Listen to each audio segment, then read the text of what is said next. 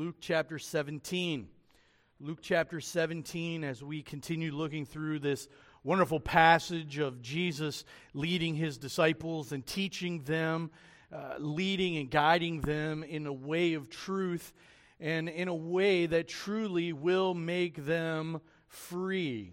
It's one of those things in uh, God's Word that we learn and we understand that many times it's the opposites that we, uh, that we think uh, will happen.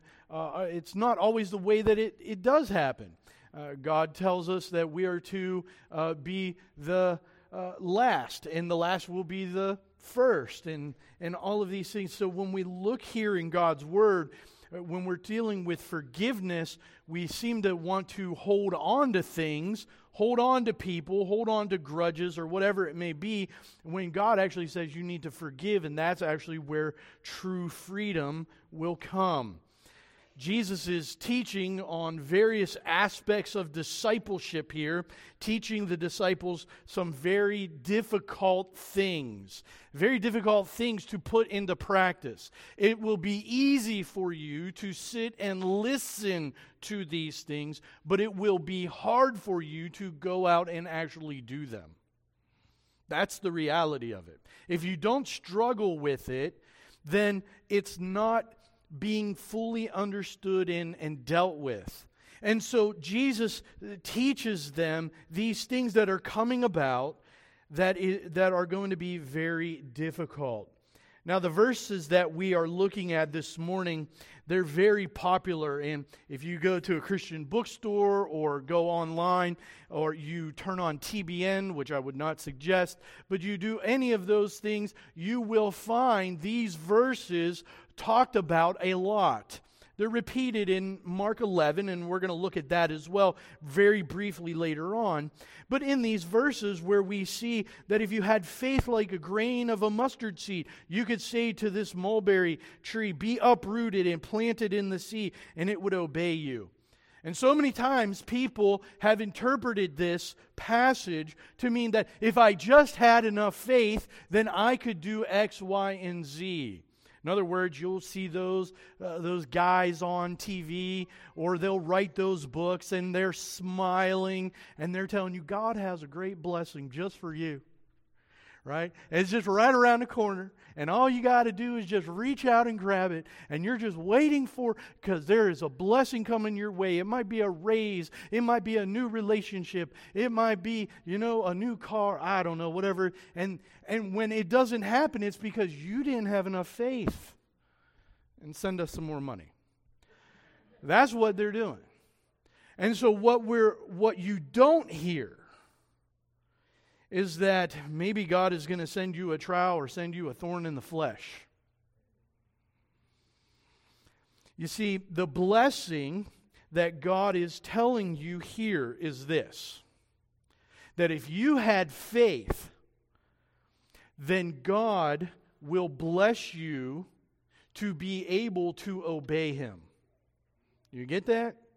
When you look at this and you say, Lord, I can't obey you in doing that, that is too hard. He says, No, no, no. If you have faith, even a little faith, like a mustard seed, then you can obey. Because obeying God is far better than all of the treasures that we just talked about. And that's what God desires for us. He desires that we be conformed to the image of His Son. He desires that we become more like He is. So that ultimately we could be like Jesus on the cross, where He forgives those who just crucified Him. That would be very difficult for any of us to do. And so, what we see here is in this context, notice that in verses 1 through 4, Jesus teaches them two different things. He teaches them that temptations to sin are sure to come, but woe to the one through whom they come. It'd be better if a millstone were hung about his neck and he were cast into the sea than that he should cause one of these little ones, a, a believer, to sin. He's telling us here that there are always going to be temptations, these, these snares that are to, to follow leaders and others who will play to the flesh. But Christ has called his disciples to persevere and to follow him. And woe to those who lead his followers astray. Second, he addresses forgiving. He tells us this pay attention to yourselves. If your brother sins, rebuke him. And if he repents, forgive him. And if he sins against you seven times a day and turns to you seven times saying, I repent, you must forgive him. Now, notice he doesn't say you should forgive him. What does he say? You must forgive him. So there is a moral obligation to to grant forgiveness if the person repents. And now, this is difficult. This is very hard. How do we do this? The way that we do it is through faith. We do this through faith that Christ gives to us. Faith is a gift that God gives to us, and we seek this faith in order to live like Christ lives. So, our theme this morning the, of what Jesus is going to teach the, the disciples here, he calls them, they're referred to as the apostles here in verse 5, but is that acting on genuine faith in obedience to, a, to Christ accomplishes hard things for God you did not think were possible. So, the hard things for God, these are, this is the obedience there are things that God calls you to do that are difficult, that are hard to do. And you think, how in the world can I do that? And he says, well, you need faith. You need to believe. You just need to obey Christ and believe. So let's look at this real quickly here. In verse one, in verse 5 rather, point 1, we see the apostles' request for more faith. The apostles were overwhelmed. They felt as though we can't do this. We can't go around and just forgive uh, like this. After all, they thought, we've been taught you have to forgive three times. We're willing to double that and then go one more. And you're telling us seven times 70? Wow, that, that's very, very difficult. How are we supposed to do that? You're telling us that we need to be careful about these temptations and, and all of these. Lord, we can't do this. And yet, what we see is they come with a request to Jesus and they ask Christ to increase their faith. They don't ask, I'm, i want to give the apostles credit here, right? They don't come to Jesus and say, We don't like this. We don't want to do this. They come to Jesus and they say, We want to obey. We want to do the things that you have called us to do. We just sang some songs about that that talked about, I, I want to be in your presence, I want to obey you. And so, if that is your heart right now, if that's where your desire is, you say, Lord, I want to obey you. I don't do it perfectly, but I want to follow you. Then this is what Jesus is going to teach us. The disciples come with a request. And I love how Jesus is going to do this. They come to Jesus with a request, and the request isn't exactly the right request. And so Jesus very gently is going to correct that request. And that's very good because many times we may go to Jesus with a request with asking from a genuine heart, and it might be asking the wrong thing, but He will gently intercede for us and will teach us the way that we should go. And so the apostles come and they say, Increase our faith. Now, they had faith. Remember, back in previous chapters, they had been sent out.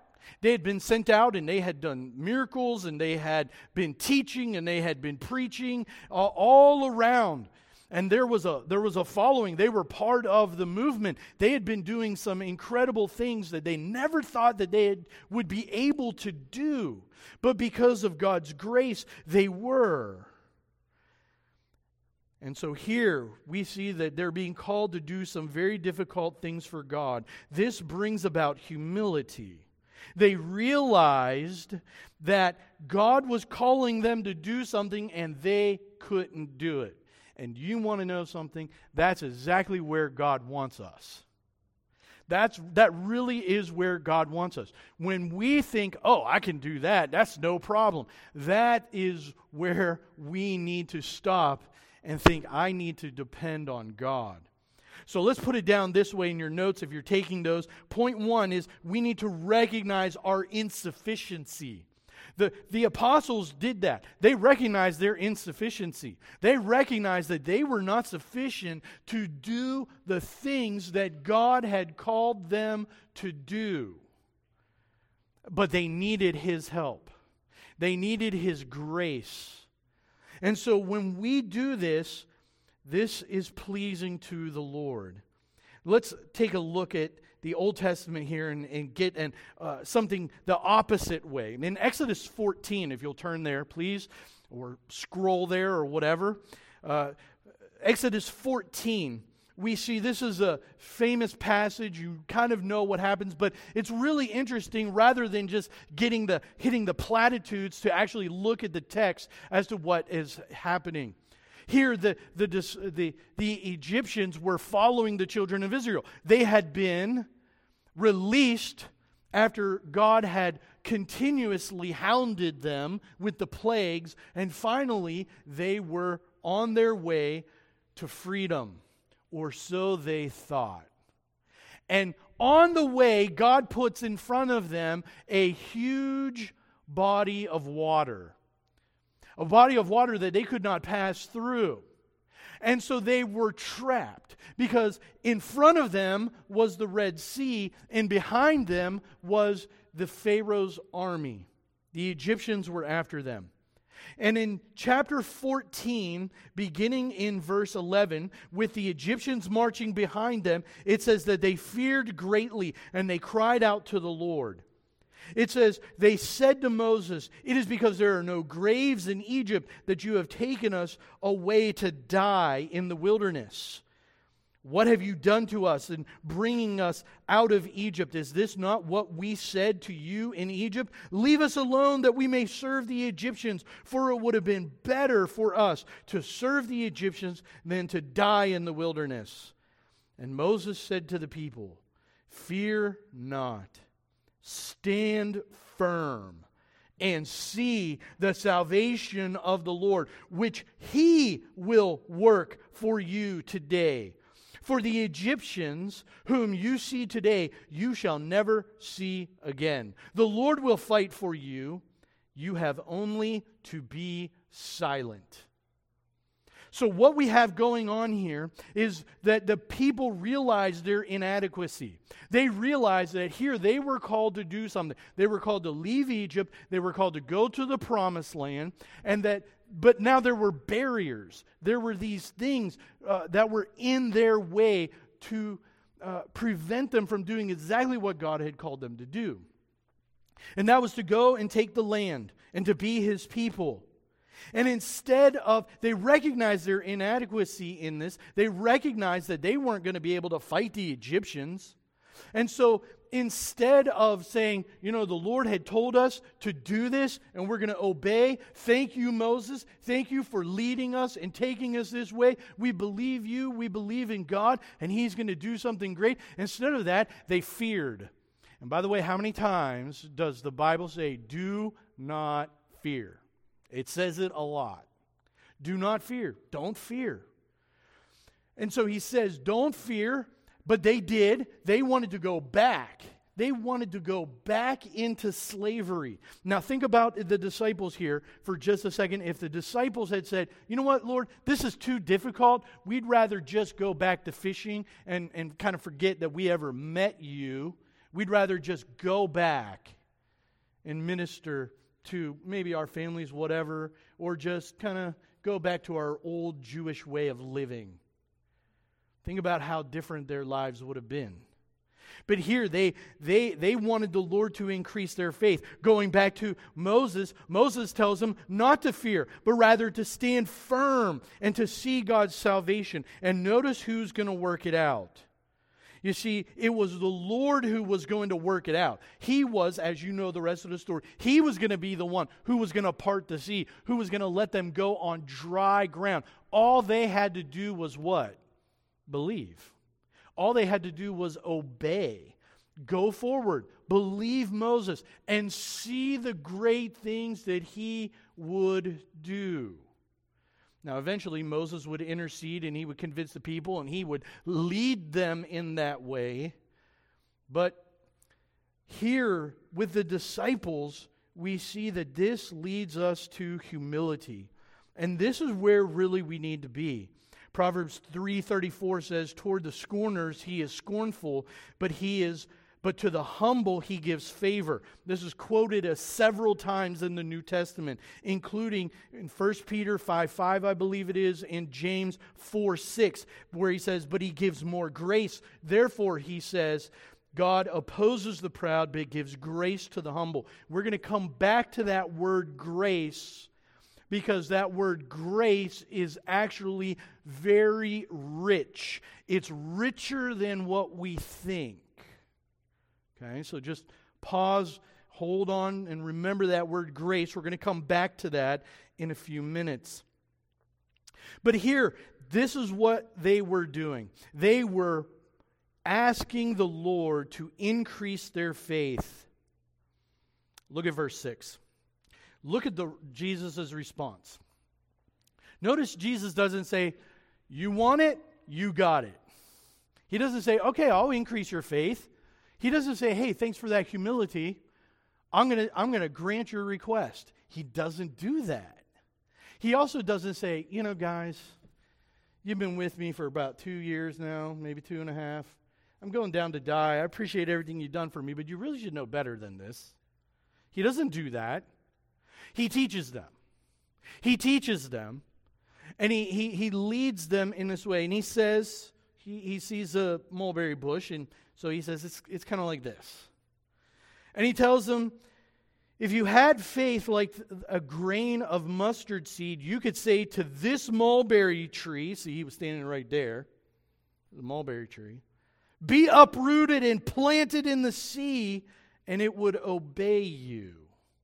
He says to them, If you had faith like the grain of a mustard seed, this was the smallest of the known seeds. Skeptics like to come around and say, uh, See, the Bible's not true because there are seeds that are smaller than a grain of a mustard seed. But in this t- day and age, this is what they saw. This is what they knew. The smallest seed that they ever used was a mustard seed. So it made sense to them. This was the smallest seed that they used, and it would grow into a mustard tree. It was very big, very large, actually. And so it was used uh, for all types of different things.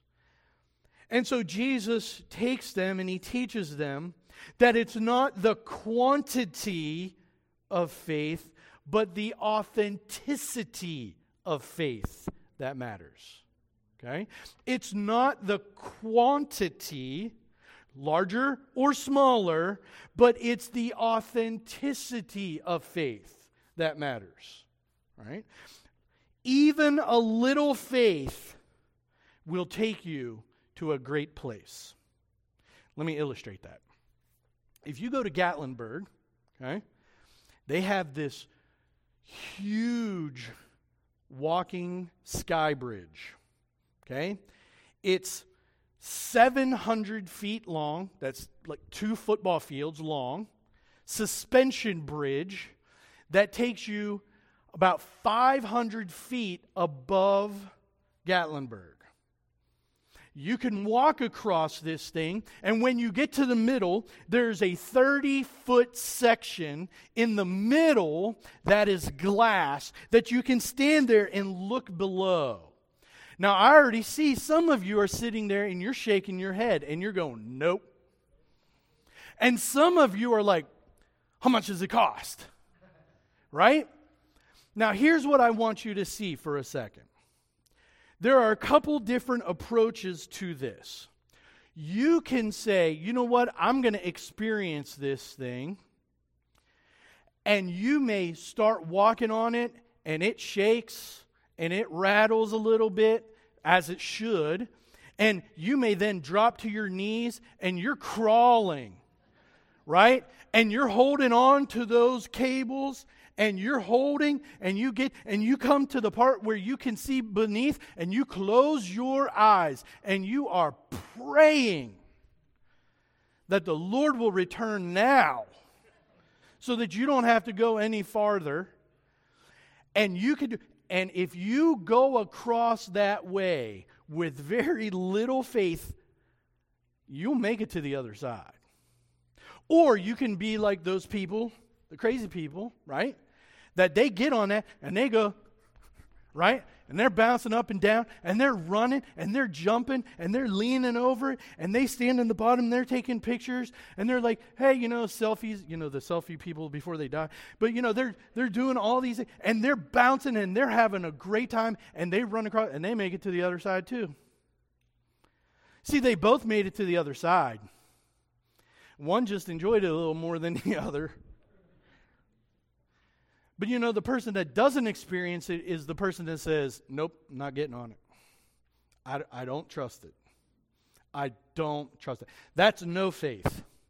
The one that has a little faith gets on, the one that has a lot of faith runs across. And so that's really what it's like. How are you going to obey God? How are we going to do this? God tells us here is something difficult we got to see what this powerful faith is like.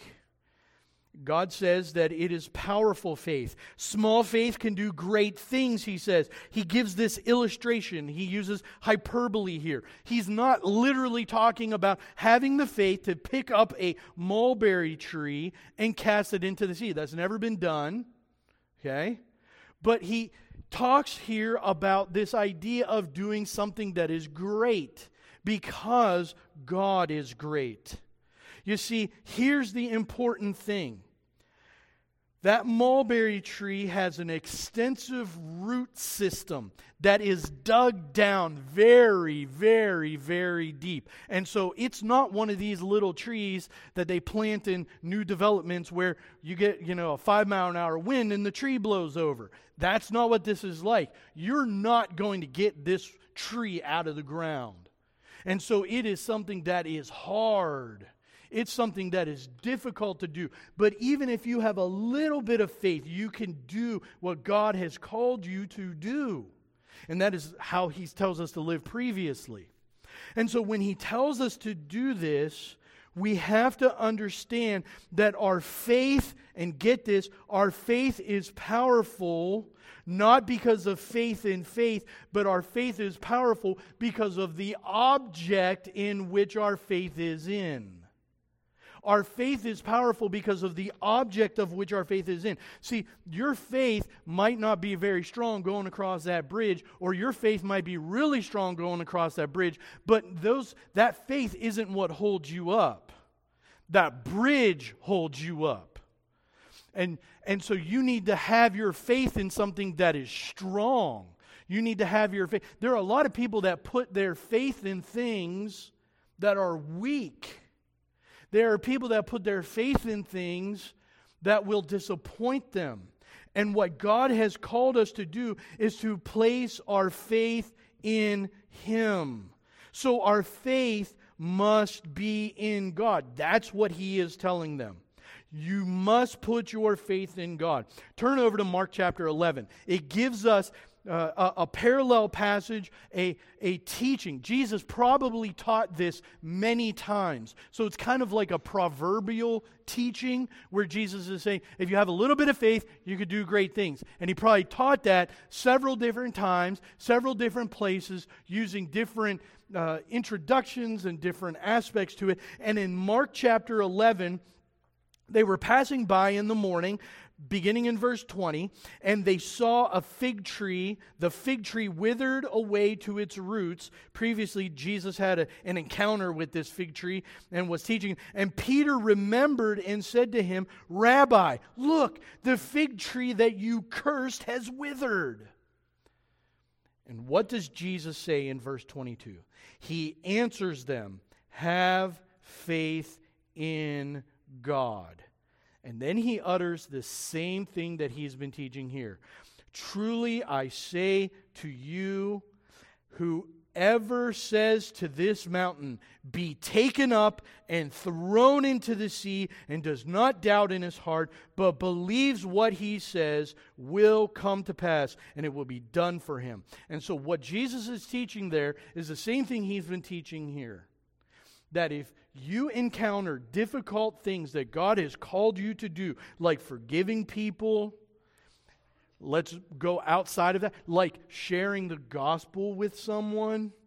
You have a coworker, you have a neighbor, you have a family friend, some, and you're like, I can't say anything. Uh-uh. I mean, I can, I, I can't. Yeah, Moses didn't think he could talk either.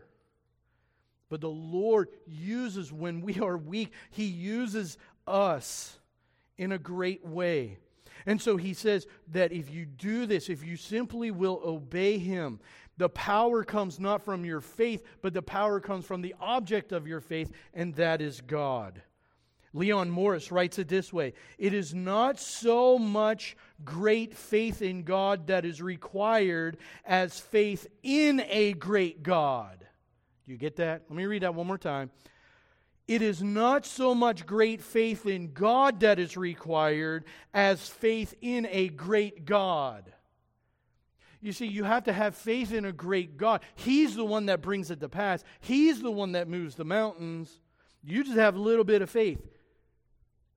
And so, all we really need is a little bit of faith to say, All right, Lord, you know, that person, it's my spouse. That person, it's my uncle that person, it's my coworker. You know, they wronged me. They wronged me. I, I, it was wrong. But I'm going to forgive them. I'm going to forgive them. I'm going to go, I'm going to seek restoration, but I'm going to forgive them. And, and I can remain bitter and angry at them. That's the easy way. But no, Lord, I'm, I'm going to obey you and seek to do this. So Jesus is teaching his disciples. He's teaching them that the way that they live, they need to have faith. They need to have faith and obey God in great th- things. That brings us to point two. Okay, point two is simply to obey and depend on God's grace. Remember, I told you we're going to come back to this idea of grace. So I want to look at the example of the Apostle Paul here for a minute.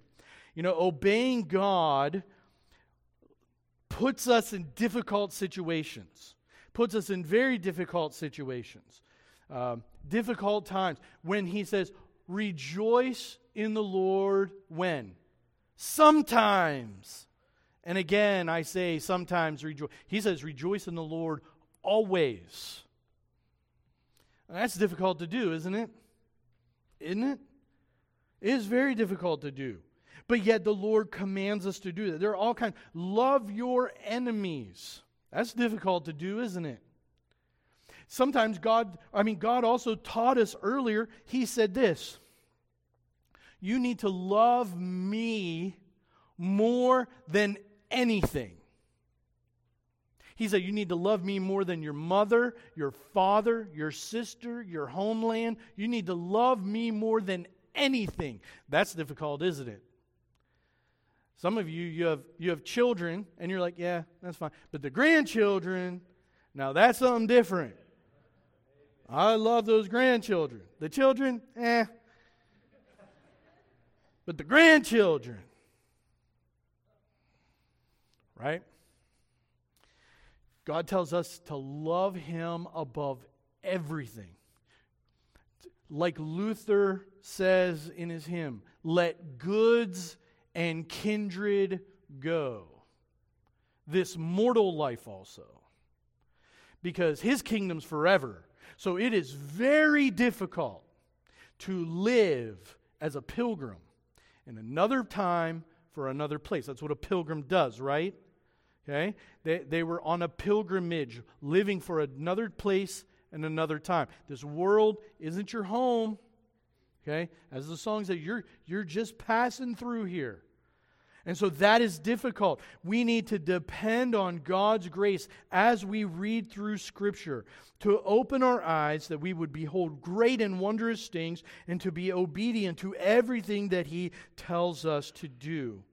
We can see this in the life of Paul. I want to just give two instances. The first one is Paul is writing from jail.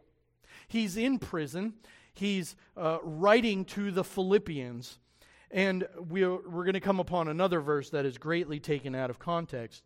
But Paul says in Philippians 4 11 to 13, Not that I am speaking of being in need, for I have learned in whatever situation I am to be content. Whatever situation. And he says, I know how to be brought low, and I know how to abound. So I, I, I know how to be content when I'm low. I know how to be rejoicing in the Lord, which he just said earlier in verse 4. Uh, when things are going well and when things are low. He says, in any and every circumstance, and let me pause there for a minute, because isn't that mostly what we want to change? Lord, change my circumstance. Change my circumstance. If you would change my circumstance, Lord, I'd be happy. When, if our hope is in God, when does God change? Never. He, he does not change. He's immutable. He does not change. There's no shadow or variance in turning with God. And so when our hope is in Him, it doesn't matter the surrounding circumstance, our hope is in Him. And so we can rejoice always. We can always know that He has our good behind Him. In any and every circumstance, I have learned the secret of facing plenty and hunger, abundance and need. And this is the key in verse 13. He's not talking about winning Super Bowls, he's not talking about winning NBA championships or anything like that. In verse 13, he says, I can do all things through him who strengthens me. He's saying, I can do all things. I can obey God. I can be content.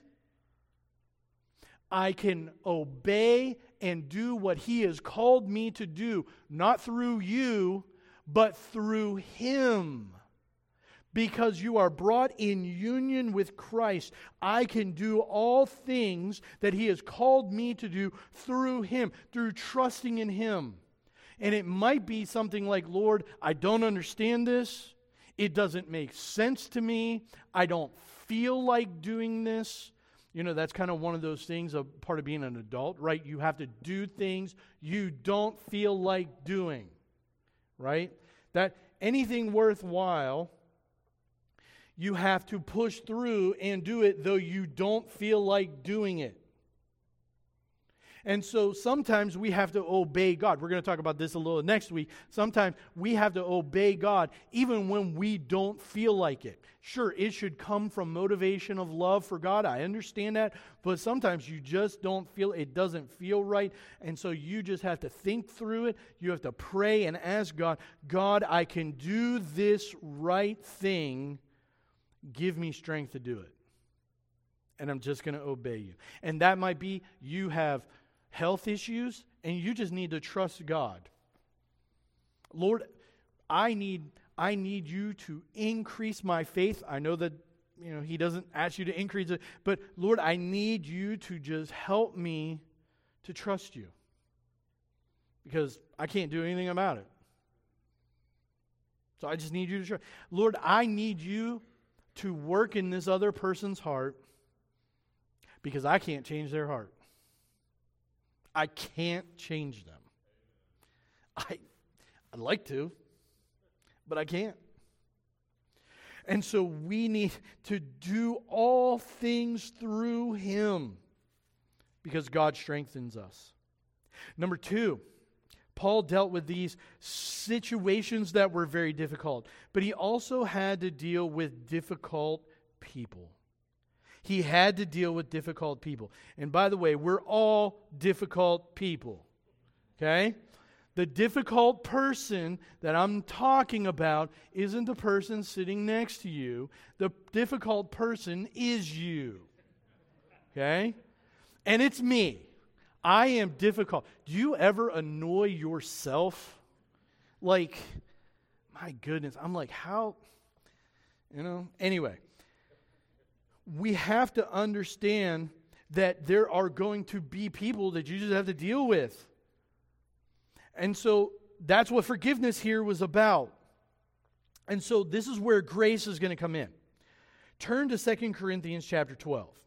2 Corinthians chapter 12, this is how Paul dealt with it. Now, Paul was he was enlightened. He was a, a, a, an apostle to the Gentiles. He was called to proclaim the message. He formerly was a blasphemer. He was a persecutor of the church, and God radically saved him. I mean, he was riding down the Damascus Road, and Jesus knocked him off a horse and said, You are mine. And he said, Who are you, Lord? And I'm going to serve you. And if that's not God's sovereign election, I don't know what is. But nevertheless, he says, I'm going to use you and you're going to be a changed man. And not everybody trusted him at the beginning, but he went on and did great things. He wasn't perfect. And he was caught up to the heavens. Okay? He was caught up to the third heavens, and I don't have time to go into all of it, but, but this was the idea that he had seen things that no one else had ever seen. And he didn't come back and write a book about it, and he didn't come back and make a movie about it, but he said, I had seen so many things, I'm not even allowed to speak about them. That should tell you something. I can't even speak about it, but I saw incredible things. And so that might make you a little conceited, might it not? Right? Well, I've been to heaven. You know, y'all are just waiting to go there. I've already been there. I've seen it. I've seen the throne. You know what you're reading about in Revelation? I saw that. Yeah. And and the, the temptation too can be for us, let me just put it this way. Temptation for us too could be, oh, this forgiveness, oh yeah, I forgive everybody. It's easy. You know, I don't even care. I just love Jesus so much. Yeah. And and some people you can arrive there and you just I mean it's a little easier. And some other people they're like, man, I'm struggling because I drove out of my driveway and my neighbor didn't wave at me and I'm angry at them. Right? you know, and some some of us have a lot of different aspects to this. But here Paul says, I've seen great things. And he says, So to keep me from being conceited, God never wants us to be conceited about how spiritual we are. To keep us because of the surpassing greatness of the revelations that he saw. He said, A thorn was given to him in the flesh. And I believe that this is what he's talking about a messenger of Satan to harass him, to keep him from being conceited. Now there are a lot there's a lot of differentiation, a lot of various interpretations about that. What does that mean?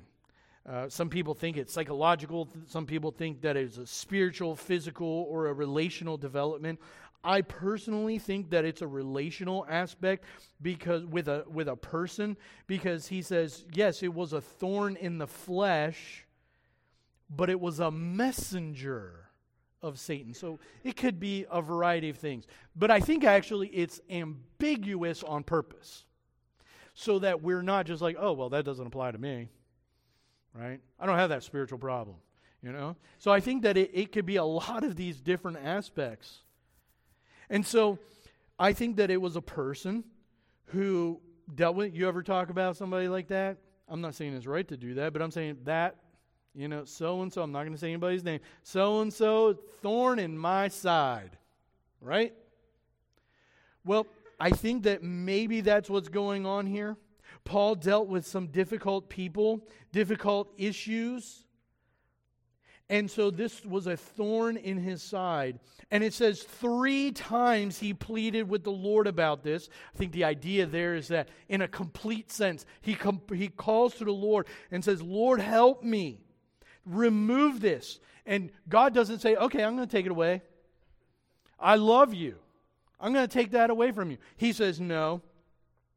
He says, My grace Circle that word. My grace is sufficient for you.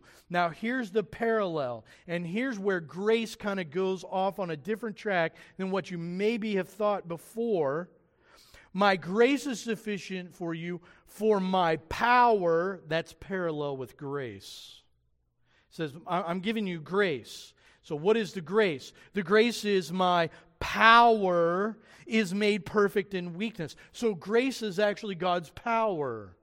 When God gives you grace, He is giving you power to do what you are supposed to do. He says, My power is made perfect in weakness. Therefore, I will boast all the more gladly in my weaknesses. This is Paul's attitude. He says, Okay, well, I'm going to accept this. I'm going to I'm going to accept this as what has come down for me. I'm, I'm going to boast all the more gladly in my weaknesses. So he's going to actually boast in the thorn in the flesh so that the power of Christ, once again, that's parallel with power and grace, that that might rest upon me. So then look at his attitude. His attitude is that for the sake of Christ, then I'm content with weaknesses. I'm content with insults hardships, persecutions, calamities, all these things that happen to him because he's preaching the gospel, because he's living a godly life. And he says, For when I'm weak, then I'm strong. You see, we need God's grace, we need his power. So we don't need more faith. We need to take the power that God has given us, the faith that we already have, and just do what He has called us to do. And so God is showing his self great. So the point is this when we recognize that we are inadequate, that we are weak to follow all of God's commands, to be his disciples, we turn to him. Lord, I can't do this, but I want to do it. We turn to him, we recognize our weakness, we plead with Him for power, which is God's grace, and we move forward in faith, in victory, in obedience. Now we have to push through to obey. And when we do this, we give God glory because we didn't do it, God's power did it, and it was through faith. Now, you may say, well, that sounds great, but I'm probably not going to do that every time. I'm going to I'm going to fail. And that's why we understand, you know, we are humans. We're not going to do that all the time. But thank God for his grace that when we do fail, as is exhibited in the disciples' lives, right? They failed. They failed big time. They were just about to fail big time. When Jesus went through his darkest hour, they deserted him. And yet Jesus restores them, doesn't he? He's so kind and gracious and merciful. And so when we fail, when we lack faith to do the right thing and we sin, we thank God for the forgiveness that we find in Christ. For when we confess our sins, God is faithful and He is just to forgive us of our sins and to cleanse us from all unrighteousness. And so we give him praise and glory. You see, if we come to him and we have faith, even like the grain of a mustard seed, we could say to this mulberry tree, Be uprooted and planted in the sea, and it would obey you. When we come to those aspects of God where He tells us to do things and we need to obey, even those seemingly impossible things, if we will just believe him and obey, then it will be done. So God has called us to do some very hard things, But if we recognize our inadequacy, if we have faith in Him, and we simply obey what He has called us to do, then we can live a life of a devoted follower of Christ. Let's pray. Our God and our Father, you've called us to obedience to you. We are grateful for who you are. And Lord, there are some very difficult things you have called us to do to live like Christ, to love like Christ. Lord, these are hard things. And so we confess to you, Lord, one, that we don't obey you and we seek your forgiveness for that. And second of all, Lord, we, we recognize that we are not able to do these things. We see that you have called us to, to forgive people. It might be a spouse, a son, a daughter. It might be a parent. And they've hurt us badly. But Lord, you've called us to forgive. Lord, you have called us to watch ourselves And so, Lord, these are difficult, hard things to do. And so, Lord, I want to pray and ask that you will help us. Help us to say, despite the fact that it's hard, we're going to obey you. Give us grace. Give us your power, Lord. Give us your power. And help us to exhibit Christ to do these things through Him, through His power, by His grace. When we are weak, Lord, then we're strong. So, Lord, we pray that you will do this in our lives. And Lord, if there's someone here that doesn't know Christ, doesn't know the saving power of Christ, know that they can place their faith in Him. Just believe he is the bridge. All they have to do is walk out, believe, and trust that He will hold them up, not trusting in themselves, trusting in Christ alone. He lived the perfect life that we can't live. He died the death that we deserve. Oh God, we pray that our faith in you might be strong may it not waver, because we know our God does not waver. So our faith is in the great I am, the self existing Lord God of all creation. Help us to leave here, Lord, to go and walk in obedience to Christ, in whose name I pray. And now, may the grace of our Lord and Savior Jesus Christ be with you all. Amen. Lord bless you.